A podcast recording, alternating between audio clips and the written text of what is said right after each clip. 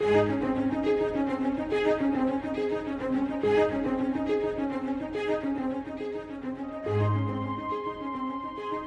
was one man who Jesus himself said was the greatest man born of woman.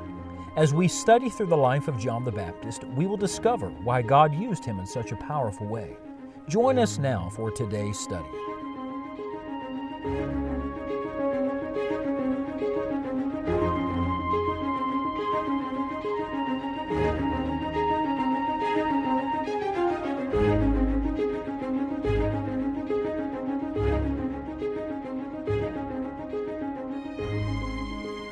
Sometimes when you read the Bible, it is tempting to think that the Bible characters somehow had greater insight or understanding than we do.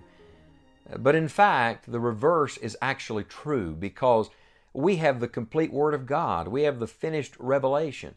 So you look at a man like John the Baptist, who we've been journeying with for these last many days, and you think, wow, what an opportunity he had. And certainly he did. And yet, is it possible that you have a greater opportunity than John the Baptist did? We've been talking about John the Baptist's witness and how God used him to set so much in motion. And while all of that is true, I would take you back to the words of Jesus in Matthew chapter number 11. Uh, the same verse where he said that among them that are born of women there hath not risen a greater than John the Baptist. That same verse, Matthew 11 11, he says, Notwithstanding, he that is least in the kingdom of heaven is greater than he. Now, how is that possible? How is it possible that we could be greater than John the Baptist, that we could have a greater impact than John the Baptist? Well, friend, you have the same work as John the Baptist, and that is the work of pointing other people to Jesus Christ. But you do have something John didn't have. You have a full understanding of the gospel message. You have the indwelling Holy Spirit, and you have an ascended Christ who is seated at the right hand of the Father today, and He's praying for you. Don't take for granted what you have in the Lord Jesus Christ. I think someday when we get to heaven, we say, Well, I want to shake John the Baptist's hand. I want to meet this man, and I want to thank him for his work. But I wonder if someone like John the Baptist isn't going to ask us, Why didn't you do more with what Christ gave you? Think of, of what we have in the Scriptures, think of what we have in prayer. Think of what we have in the indwelling person of the Holy Spirit. The least in the kingdom of heaven has greater access, greater authority, and greater ability than John the Baptist did. How? Well, I can give you this one answer because there is a greater than John the Baptist. As a matter of fact, he's actually referred to that way. He's a greater than John the Baptist. Who is it? His name is Jesus. And that greater one lives inside of every believer right now. So I want to ask you today if John the Baptist had no excuse for not fulfilling his work, what is our excuse for not witnessing? What's the good reason we have for not fulfilling the work that Christ has left us to do? If He made disciples, think of the adversity He faced. Think of the enemies He had to look in the eye. Think of all of this. Then what's our excuse for not making disciples? I'm telling you, we have more than John the Baptist had. You remember, John came saying, The kingdom of heaven is at hand. But Jesus now says, The kingdom of God is within you. Luke 17 21. Uh, yes, uh, there's, there's a coming kingdom, there's a future physical kingdom on this earth that will still happen.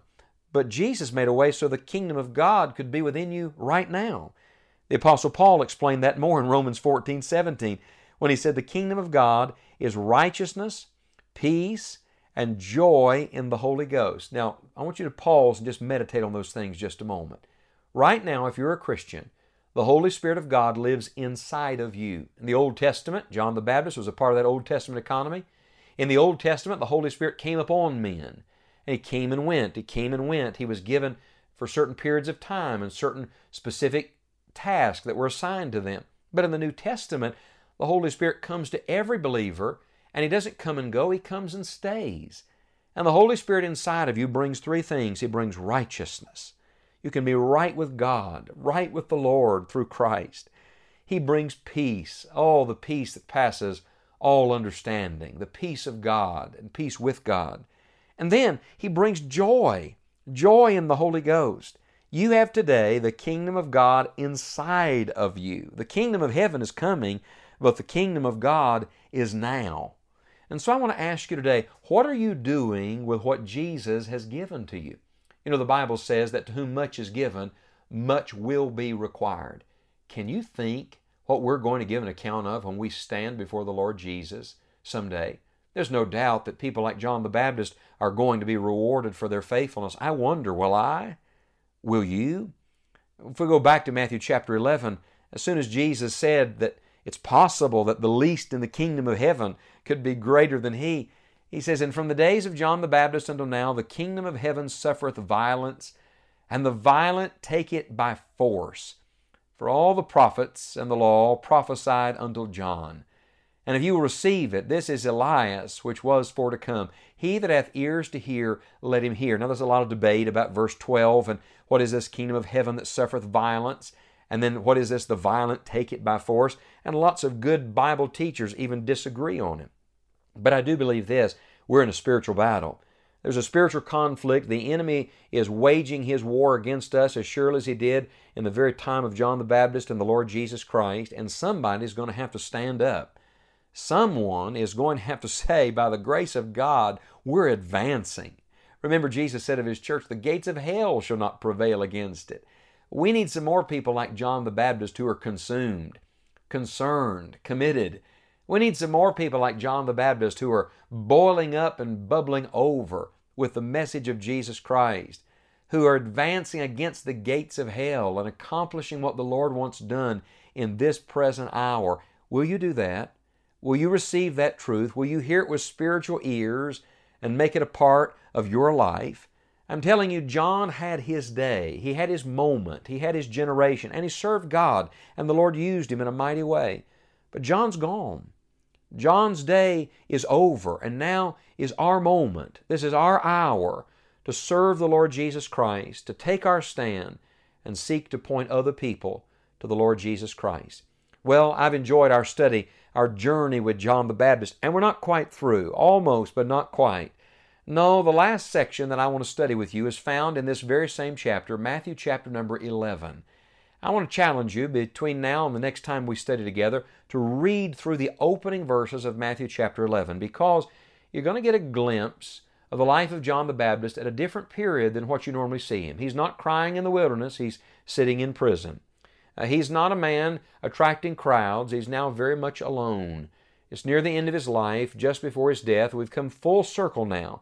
We started here with Jesus' testimony about John the Baptist being such a great man born of woman. But now we come full circle back to this passage of Scripture to see him leave this world. And notice this glimpse God gives us of John the Baptist at the end of his life. I truly believe it will encourage you. And I'm praying that God will help every one of us to become more of the Christian and the witness that He desires and designed for us to become. May God help you today as you journey with John the Baptist, more importantly, as you journey with Jesus. May the Lord use you to point many others to the saving knowledge of Jesus Christ.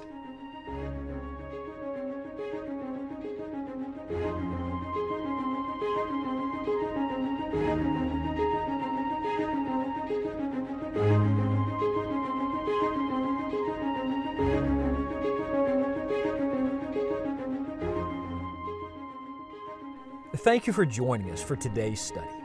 On our website, scottpauley.org, you'll find a link through which you can invest in the gospel. Would you consider giving a gift to help us extend God's Word to others? You'll also find many other encouraging resources.